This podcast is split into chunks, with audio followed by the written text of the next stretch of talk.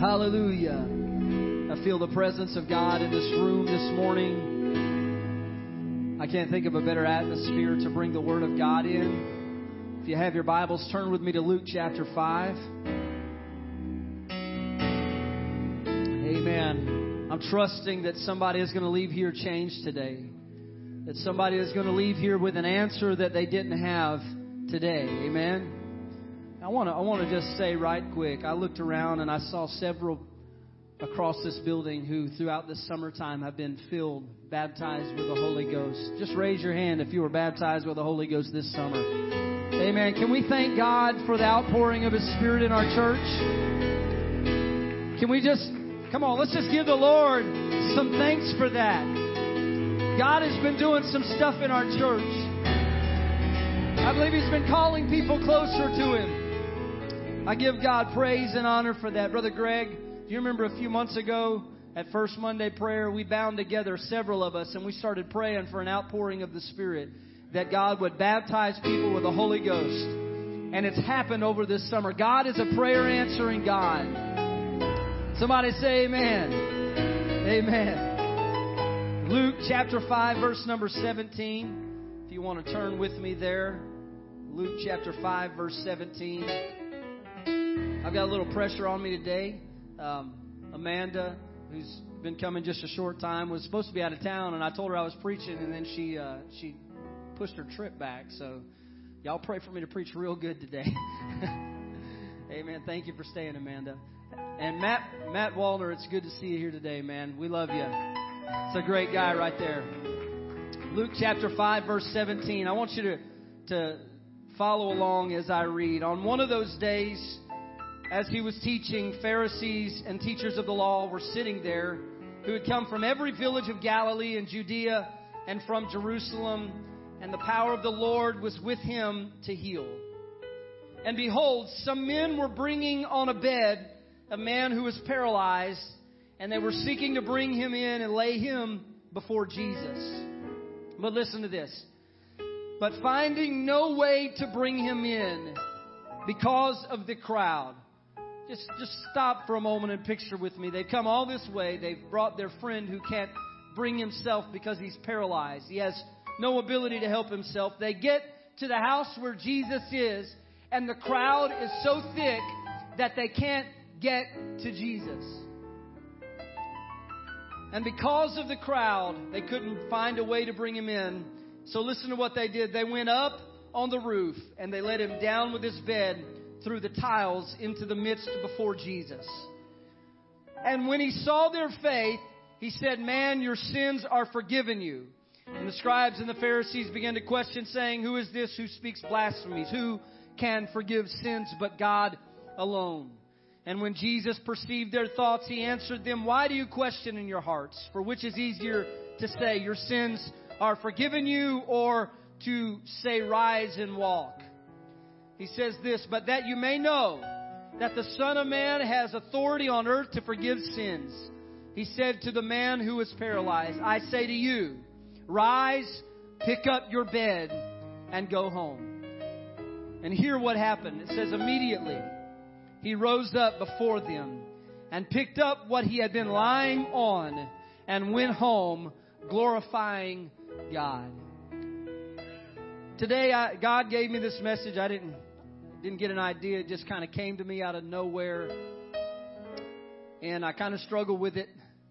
But I feel like the Lord has laid this on my heart is that that there are times in life where the level that you're living on presents a problem for you that you cannot get through, that you cannot make it through. Anybody ever had a problem like that? a problem that you can't get through. And so today I've come to tell you that your answer is not on the level that you're on. But here's the title to my message. The answer is on another level. It's not where you've been living. It's not where you're at right now, but it's on another level. Can we bow our heads and pray? Lord, we pray your spirit would speak in this place, God, that you would minister. And God, that at the end of this service, somebody would find their way into your presence in the name of Jesus. We believe it because your word declares it in Jesus' name. Everybody said amen. You can be seated. Anybody ever been stuck? I mean, like really stuck? I was uh, 17 years old, and my dad had bought me a, uh, a, a little Ford Explorer Sport, a two-door Ford Explorer, and I thought, you know, I could take on the world with that Explorer. Well, in San Antonio, where I grew up, there are uh, common flash floods when you get a heavy thunderstorm. And one night I was on the way home, and it had been raining a good bit, and uh, I tried to go one route to the house, and uh, I came to a low water crossing and it was just, it was deep. It was like four feet deep already. And I, I said, I can't do that. And so there was another back way around the house and there were some crossings there, but I thought I would try that. So I went around this other direction and uh, I went through just a couple inches of water at a low water crossing. I thought I'm, I'm in, you know, I'm, I'm home. I'm not stuck. I'll, I'll be able to get home tonight. And uh, I rounded another curve about a mile away, and then there was another deep water crossing. And so trying to get home, I turned back around to go the way that I'd come. And where previously there had just been a few inches of water, suddenly, I, I don't know where it came from, and something busted loose, but when I got back, it had risen to a couple of feet of water. And I thought, well, you know, I can do this. I'm 17. If I just gas it hard enough, I'll get through the low water.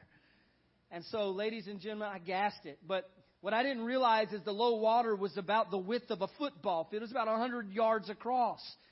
And I gassed it and gunned it, and I got about halfway through. And put, put, put, put. the car died. And I looked out the door, and the water was just below the door. It was above the footboards on the side of the vehicle, and I thought, oh no, what am I going to do? I got on my cell phone. I was trying to call. I couldn't get a hold of anybody. It was raining cats and dogs, and all of a sudden it was dusk. I saw these headlights hit me in the eyes, and I rolled down my window and I heard a man yelling at me, Get out of the car! Get out of the car! I said, You mean in that? He said, Yes! It's the only way you're going to get out. And so I, I hopped out of the car, climbed out, water sloshing in to the floor pan, and, and I closed the door and I started walking towards the guy. I just was going to leave the car. You know, dad was paying for it. No big deal. See you later. But the man threw me a rope and I tied it to the front bumper of my car and he pulled me out. I was stuck by myself. I just needed somebody to come and pull me out of where I was stuck at. Anybody ever been there? You just can't get out on your own. You're just stuck in life. There was no way for me and my explorer to get to where I needed to be. Now, here's the rest of the story. The guy happened to have no arms. I'm not lying. He, he had two prosthetic arms and was saving me. And I thought, man, like there, has got to be a message in there somewhere. Here I am able bodied and, and he came to my rescue. And, and so we all find ourselves in places that we are stuck. In, in the great northern state of Maine, the locals have a saying they love to use on visitors to the state. When asked how to get from one of Maine's remote locations to another, they will say, well, you can't get there from here. You can't get there from here. And what they mean is that the route is so ridiculously difficult that it would be too hard to tell you how to make the trip. Anybody ever got directions like that? You, you said, how do I get somewhere? And about the fourth turn, you're like, can you just write it down? Thank the Lord for iPhones and GPS. Because you don't have to pull into gas stations and ask for directions. One time I asked my dad for directions and he says, what you do is you go and you take a, a right turn by the rusty gate and it's just no peace down there. I said, how far is no peace? He said, well, you know, it's just no peace. I was like, is that one mile? Is that a hundred feet? What is that? Well, the Maine uh, uh, residents of Maine will say you can't get there from here. It's just too hard to tell you how to get there. And the saying eventually slipped out of Maine, and it's often used in tourist destinations like Boston, where it's common to be able to see the destination you're trying to go to, but not have a direct path on the road to get there. And, and, and you can look it up. There are map routes. I, I, I found a blogger yesterday that posted all of these map routes of places that were literally hundreds of yards apart, but it was a 10 minute drive to get. You can't get there from here. You're stuck. You might as well just wave the ice cream place goodbye. You'll never get there from here. And so when, when I first moved to Monroe, that's exactly how I felt when I, one day there was a wreck on the interstate and all the traffic went on to the other two bridges and there was no way across. I needed to get back across the bridge into Monroe and I could see it, but I couldn't get there. I could see it. It was right there, but I had no ability in myself and because of the traffic to get to where I needed to go. And life is like that sometimes because sometimes it seems like there's no way to get to where we need to be. The paychecks come in, but the bills go out just as fast. And we want a better future, but I can't find how to get there from here. We want better relationships and, and families, but the same old pitfalls and problems keep coming between us and where we need to be. We seek to be free from our struggle and our sin, but every time it seems like we're getting close, we find that it's just not as easy to get there as we thought it would be. Can I get an amen? We want to find spiritual freedom and abundant life, but we can't get there. We can see it. We're close enough that we can almost touch it, but we just can't apprehend it. And there is no feeling as frustrating and as faith defeating as trying with everything that you've got and finding out that you are unable to do it by yourself. The paralyzed man in Luke chapter 5 is the perfect picture of our struggle. He was paralyzed, unable to do anything for himself, unable to lift himself up out of his circumstances due to some unspoken tragedy in his life or in his birth. He was immobilized by his history. But this day, the Bible says he found himself carried by friends to a house where Jesus is teaching. And Jesus' reputation had preceded him. They heard that he was a healer. They heard that no man could do the things that he could do. And though there was a long history of struggle, that day there was a flicker of hope in the heart of that man and his friends. So they made their way to the house where Jesus was teaching. I, I don't know what conversation went on. I, I don't know how it went, but I don't know if it was his idea or his friend's idea, but one of them said, did you hear that Jesus is here? And Jesus is the one who heals the people who can't walk and the, the blind who can't see. Did you know that Jesus was here? And they get a band together and they come to the house to see what it's all about. Luke 5 17 picks up there on one of those days as he's teaching. Listen to this. Pharisees and teachers of the law are sitting there who had come from every village of Galilee and Judea and from Jerusalem. And listen, the power of the Lord was with him to heal. That everything that the man needed was in the house. It was in the presence of Jesus. The power of God was upon him that day. Others had already been healed. He was healing that day. It wasn't like he showed up on a day where he was uh, escaping. There are days, the Bible says, right before this in Scripture, that he would retreat to some quiet place to pray. But on this day, the healing business was open. The healing house was available. And there were people there who had come from all over with equally difficult problems. And not just them, but a large portion of the crowd were Pharisees and teachers of the law who came to test what Jesus was saying.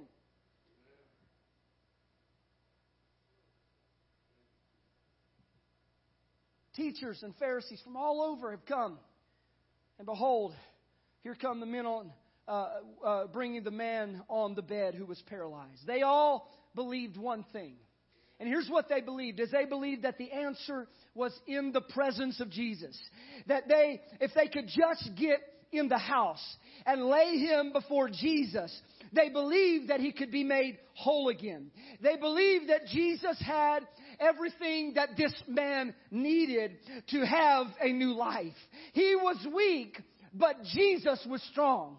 He was unable to help himself, paralyzed, but Jesus had power, and power was and so let me just stop here and say that if you feel stuck spiritually today, if you feel unable to help yourself, like you've been trying everything that you know how to try and you seem to be making no progress, hear me today that Jesus has everything that you need. He has what I don't have. I'm a sinner, but He's sinless. I am weak, but He is strong. I am lost, but He is the way, the truth, and the life. And hear me today that the first step to finding your answer is to start looking in the right place. The paralyzed man stopped looking everywhere else and started putting his hope in Jesus. Started putting his faith in Jesus. If I can just get into the presence of Jesus. It wasn't just his faith, his friends agreed with him. And the Bible says that if, if two or three agree as touching anything, it shall be done. Let me just, I, this isn't in my notes, but let me pause here and say you need to get friends who are faithful around you. Friends who believe that all things are possible. Friends who believe in a better future for you. Friends who believe in a better tomorrow for you. Friends that will point you to Jesus. The answer is in the presence of Jesus because he has what I don't have. And the paralyzed man stopped looking everywhere else and started looking at Jesus. And, and, imagine his frustration when he arrives and he can find no way into the house where Jesus was. I mean, they could see him through the windows, peering over the ledge. They could, they could see him, but they couldn't reach him. The crowd was too thick and in the way. And unfortunately, this happened all the time in Jesus' ministry. We know about the woman with the issue of blood that she had to physically push through the crowd in order to get into the presence of Jesus. Blind Bartimaeus had to yell like a madman, Jesus, thou son of David, have mercy on me, just to get his attention over the crowd, to be heard. Zacchaeus was short. I'm going to give him an amen today because I feel his pain. That's all Zacchaeus had wrong with him. If Zacchaeus was six foot seven, he wouldn't be in the Bible. Because he could have seen Jesus right from where he was at. But all my short people can relate. Zacchaeus was in the crowd and he wanted to see Jesus. And so Zacchaeus had to climb up over a tree just in order to get a sight of Jesus. It happened all the time in Jesus' ministry. People with needs who were blocked uh, uh, and who were bound and, and this crowd is holding back those who are trying to get Jesus, blocking them and binding them. And I'm here to tell you that there will always be reasons that it's easier to walk away than to run to Jesus. There will always be plenty of reasons to walk away. Because I can imagine them walking up to the house and say, Well, we tried, let's come back tomorrow. So we did last Sunday because all the other churches beat us to the restaurant. We walked up to two restaurants, said the crowd's too thick, we out of here. We went to Slim Chickens, praise the Lord. Got right in. Fried chicken on a Sunday. Because y'all know how it is. We have to wait in line to see if maybe he might heal. We have to deal with all. No, listen, nobody, nobody got out of the way. Can you imagine? They've got him on his bed. He's paralyzed. Jesus is in the house healing. They're like, you ain't getting my healing. Sister going to call you out. Them lines, they can get to us, can't they? she posted yesterday about a long line at Old Navy. I feel your pain because I don't like waiting for anything. I don't like waiting for anything. But here they show up, and there's plenty of reasons to leave. Well, maybe we'll catch him on another day. Maybe if we wait to the end, we can we can catch him as he, he gets out the side of the house. Or, uh, but the crowd was plenty of reason to go home that day. There will always be reasons that it's easier to walk away. And there will always be a crowd to contend with. The crowd, listen to this, is a faith tester. How much do you really believe that He has your answer? What are you willing to do to find your way into His presence? The crowd will always be a test because there will always be something that's uncomfortable, something that doesn't, that doesn't feel right, that doesn't feel good, that, that you have to go through in order to get into the presence of the one who has your answer. One thing is clear they couldn't find their way through the crowd. And so let's take a moment and look at the crowd. It was a gathering of religious minds from Jerusalem and Galilee and all throughout the country. Somebody had planned it. They ambushed Jesus that day. Everybody showed up to prove Jesus wrong. Pharisees and teachers of the law had come from all over to hear Jesus uh, uh and test him against what they believed and knew to be true. And, and they sat and listened as Jesus was teaching. And they didn't come for healing, they came for an intellectual dialogue, they came for theological discussion. It was a religious crowd doing religious things. And they had come to have a conversation. When the paralytic man arrives, no one moves aside, no one makes a way, no one tells uh, the crowd part, let him come through, because the simple truth is that on the surface level, there was no way into the presence of God. They were just surface level seekers. On the ground level, just checking it out. Just religious people doing what religious people do. Just philosophical, theological minds bumping ideas around and maybe seeing what this Jesus was about. And do you see what's happening here is surface level spirituality didn't create a path to healing and forgiveness. Religious routine, theological discussion, and surface level spirituality could not provide what this man needed to break free from his paralysis. I, I know I'm getting there, and I knew this message would be different, but I, I need some of y'all to hang with me for a second. Because when he gets there, he's greeted by a crowd on his surface level that they're just the religious crowd. And, and there's no way through it. There's no way through that to what he needs. And so the reason that people are spiritually stuck is because they keep looking for surface level answers to spirit level issues. Hold on with me. Well, if I just read my Bible a little more,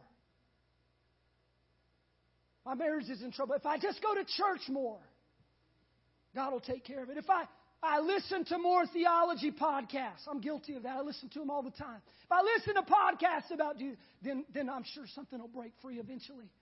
If I, if I just listen to Christian radio for a week, maybe, maybe this stuff that I can't get through, maybe this stuck feeling will go away. Maybe my paralyzed marriage will get better. Maybe I won't struggle with sin no more if I just if I just faithfully attend church. Hear me today. The reason people are so spiritually stuck is because they keep looking on the surface level for answers that are on a spiritual level. Hear me that surface level spirituality will not set you free. Doing religious things, having religious conversations won't set you free. You've got to find a way into the presence of a God who has the power to change you. You've got to find your way into the presence of the one who has the answers. Hear me, that God is omnipresent. I know what some of you are thinking. We just learned how God is omnipresent. If God's everywhere, how do I get into His presence? Or how do I not be in His presence? Let me tell you, we're all in the omnipresence of God right now. Does anybody agree with that? Every one of us are in the omnipresence of God right now. But there is a difference between the omnipresence of God and the manifest presence of God. Jesus was God manifest in flesh, right? And so he was there, and not only was Jesus God manifest in flesh, but power was manifesting in his presence that day. And so you can be in the presence of God and not really be in the presence of God. In fact, we can leave the manifest presence of God. When Cain went out to roam the earth in Genesis chapter 4, the Bible says that Cain fled and left the presence of God. Jonah, when he's called to preach, and he runs away from God because he doesn't want to preach to Nineveh, the Bible says he fled from the presence of God. How, how, do we leave the presence of God? I'll tell you how. It's when there are unsubmitted areas in our heart and in our life. It's when there are sins that we would rather keep than a Savior we would rather serve. That's when we leave the presence of God. It's when we start choosing everything else rather than Jesus. Isaiah 59, hear me. The Lord's hand is not shortened that it cannot save, or his ear dull that you cannot uh, that it cannot hear. But your iniquities have made a separation between you and your God. And so you who came feeling stuck today, your problem isn't a, a, a paralyzed problem. Your problem is really a presence problem. Because when we live outside of the presence of God and we don't realize that it's in the presence of God that we find the fullness of joy and pleasures at his right hand forevermore. And so your problem isn't what you think it is. Your problem is that you just haven't entered into the presence of the one who can change it. Listen to me. You can pray and not enter the presence. Anybody ever done it? Thank you, Lord, for this food. Blessed to our bodies. Good bread, good meat, good Lord, let's eat. you can pray and not enter the presence of God. You can have your morning devotion and read the scripture and not enter the presence of God. Hear me today. You can sing and not enter the presence of God. You can come to a church service on a Sunday and, and, everything is happening that needs to be happening around you and still not enter into the presence of God. You can read your Bible and not enter into His presence. And the paralytic and his friends realize that it's not just enough to have this surface level experience where I'm disconnected from Jesus. Is I can't find my answer down here. And, and so here's what happens is the scripture says one of them, I don't know who, one of them stepped back and started looking at the crowd. And they said, there's just no way to do it this way. This unemotional, unattached, unworshiping way. There's no way to get there just by showing up at church because my wife said I should go. There's no way to get there from here. And one of his friends stepped back and they saw another level. They weren't looking at the level that everybody else was on. They saw something at a different level. One of them looked up and they saw the roof and they said, man, the crowd is down here and we can't find a way down here. But if we go a little higher and if we go into another dimension, then we can find what we need there. See, you can be a Christian and do Christian things without entering the presence of God. But understand this there is another level of living for God, and it's called living in His presence.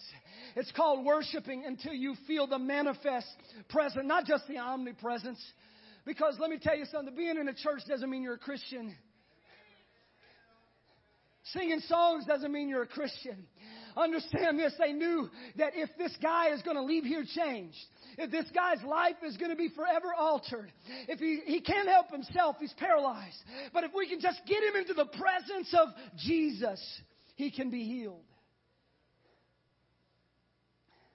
Finding no way to bring him in because of the crowd, they went up. Somebody said they went up. They went up.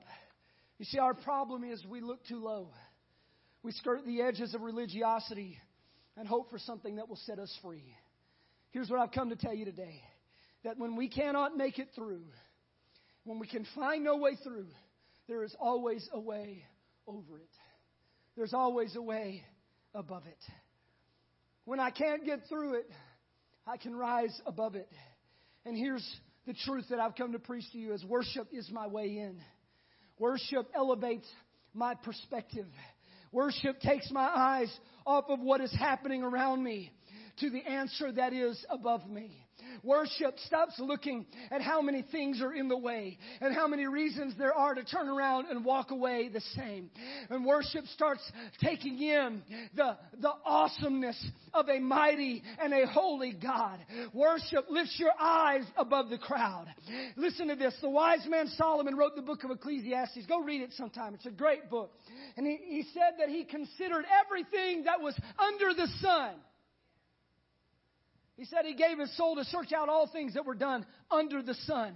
And he said, I found that all of it is vanity and vexation of your soul and of your spirit. He said, I tried drunkenness. I tried mirth. I tried laughter. I tried relationships. I tried uh, wealth. I tried knowledge. I tried building business. I tried all of this stuff. And he said, I found that everything under the sun is vanity and vexation of soul. That's the legacy that Solomon law, uh, left, is a life of wisdom that came from doing it the wrong way. But his father David left a different legacy because David wasn't as rich as Solomon and he didn't live in a time of peace like Solomon did. David came from the sheepcote, the Bible says. He came from being a little shepherd boy into the palace of the king. And David had enemies. He had Sauls that he had to face. He had Absaloms that he had to face. David was constantly at battle, dealing with uprisings and war. But David was a worshiper in his heart. And listen to what David says in the Psalms. He didn't say, when I consider the things that are done under the sun. He says this. He says, when I consider the heavens and the work of thy hands, the moon and the stars which thou hast ordained. What is man that thou art mindful of me? And what is the Son of Man that thou visitest him? For thou hast made him a little lower than the angels. David said, I see the trouble. I see the struggle. I see how stuck I am on my own. I see the mess that my sin creates. He says, but I'm not looking on a surface level. He says, I'm lifting my eyes to the hills hills from whence cometh my help. Somebody say it's above me. My answer is above me. It's not down here. It's not in what I can do.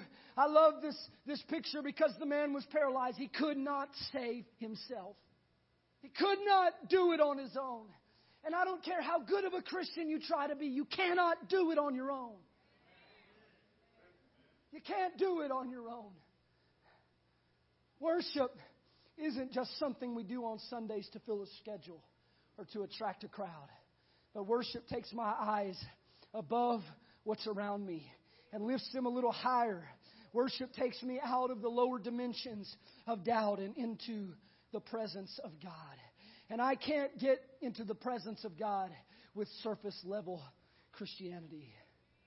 So, how, how do I enter the presence of God? You know, the Psalms tell us how says, I got to go a little higher. Psalm 100. Serve the Lord with gladness. Listen to this. Come before his presence with singing. Know you that the Lord, He is God. It's He that has made us and not we ourselves. We are His people and the sheep of His pasture. Listen, enter into His gates with thanksgiving and into His courts with praise. Be thankful unto Him and bless His name for the Lord is good and His mercy is everlasting and His truth endures to every generation. The Lord is near to all that call on Him and all who call on Him in truth. Oh, come, let us sing unto the Lord. Let us make a joyful noise to the rock of our salvation. Let us come before his presence with singing and thanksgiving and make a joyful noise unto him with psalm. For the Lord is a great God and a king. Listen to where he's at above all gods. Worship.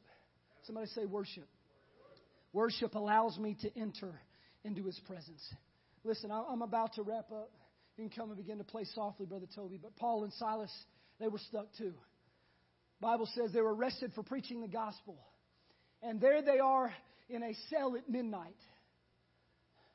It would be easy to be down when you've been arrested for declaring the gospel to people. It would easy uh, uh it would be easy to give up your worship and praise and to complain, to focus on the prison bars and the cell around you. But the book of Acts tells us that Paul and Silas began to sing songs in the midnight hour. They began to sing in the middle of their mess.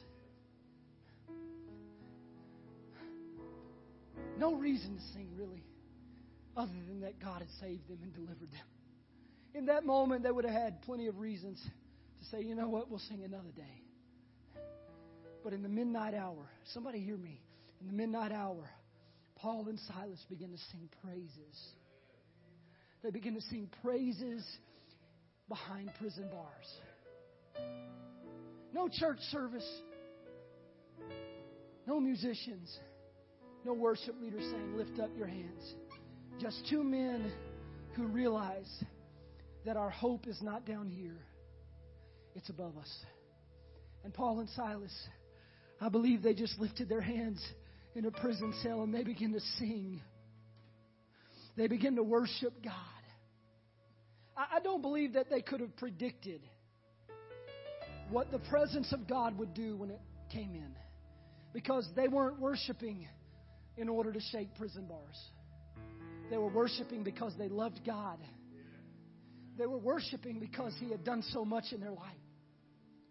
And you know what they did? They entered His presence with thanksgiving. Everything is wrong. They've been captured and caught and thrown into prison, but they're still thanking God. They're still praising God. They're still loving on God. And as they begin to sing in the midnight hour, I don't know what they sing. Maybe it was Holy Spirit, you are welcome here. Come flood this place, fill the atmosphere. Maybe, maybe it was that, I don't know. But they began to sing, and when the presence of God began to manifest in their midst, I want you to see what happened as they worshiped. The prison began to shake. The ground began to shake. The prison bars, the Bible says, were open to them. And they found a level of freedom that they couldn't find in a surface level experience. I know this is a different message, but I'm preaching to somebody here who you've come to church and you clap and you sing, but you've never really entered into the presence of God. You've never really taken time to, to get that close to Jesus. I'm pulling, I feel the Holy Ghost pulling on somebody right now. What happens in the presence of God? The Bible says, Now the Lord is that Spirit. And where the Spirit of the Lord is, there's liberty. What these four men understood about their friend is that he could never really be free until he got in the presence of Jesus. And so the Bible says they climbed up on a roof and they began to rip back the tile and the thatching on the roof and they lowered him down into the presence of the most high God manifest in flesh. And when he comes down, the crowd kind of scatters and they, he, he lowers down right in front of Jesus. And Jesus marvels at the faith. And listen to what he says. He says, Son, your sins are forgiven you. Be like, Jesus, uh, that's not what we came here for. It's not, I didn't come looking for forgiveness. I just needed an answer. Can anybody relate to that? I didn't come to church looking for forgiveness. I just, my life was messed up. My marriage was broken. My children were lost. I, I was confused. I needed, he just came looking for an answer. But when he got into the presence of Jesus, he found forgiveness. He said, Son, my sins be forgiven you. And Jesus uses him as an example to mess with all the theology of the Pharisees. He says, You guys, I know you guys don't believe that I can forgive. But he said, Which is easier to say? Is it easier to say, I forgive you? Or is it easier to say, Rise, take up your bed, and walk? Jesus could have just forgiven him and sent him on his way, Brother Daryl. But he says to them, Rise, take up your mat. And the Bible says immediately the man stood up and took up the thing that he had been laying on and he carried it out, glorifying God. I want you to stand with me. Stand with me. You see what happens when you enter the presence of God? What happens is you find forgiveness there. If you're here today, I want every head bowed and every eye closed. If you're here today and you've been struggling with sin or addiction, struggles in your life that you know aren't pleasing to God, I want to tell you that if you'll enter His presence and if you'll take your issue to another level, if you'll finally give your heart to worship Him, you'll find forgiveness in the presence of God. And if you'll come into the presence of God, listen, just like Paul and Silas, it may look like midnight where you're at. There may be prison bars around you, but understand this if you'll plug in to the presence of God. The Bible says not only did he find forgiveness, but he found healing. And he was made whole in the presence of God. What I want to do at the end of this service is we're going to create an opportunity. The worship team is going to come back and we're going to sing one more song. But at the end of this service, if you've been struggling, if you've been stuck, I'm here to tell you that just coming to church isn't going to do it. You've got to get in the presence of God. You've got to get in the presence of the Most High God. I wonder if, as the music plays, if somebody wouldn't just raise their hands and begin to walk down this aisle. And in this altar call, what we're going to do is we're just going to begin to lift up Jesus. We're going to begin to thank God for His goodness, thank God for His mercy. Thank God for His grace. We're going to get our eyes off of the struggle. We're going to get our eyes off of the trouble. And we're going to take a moment to enter into the presence of God.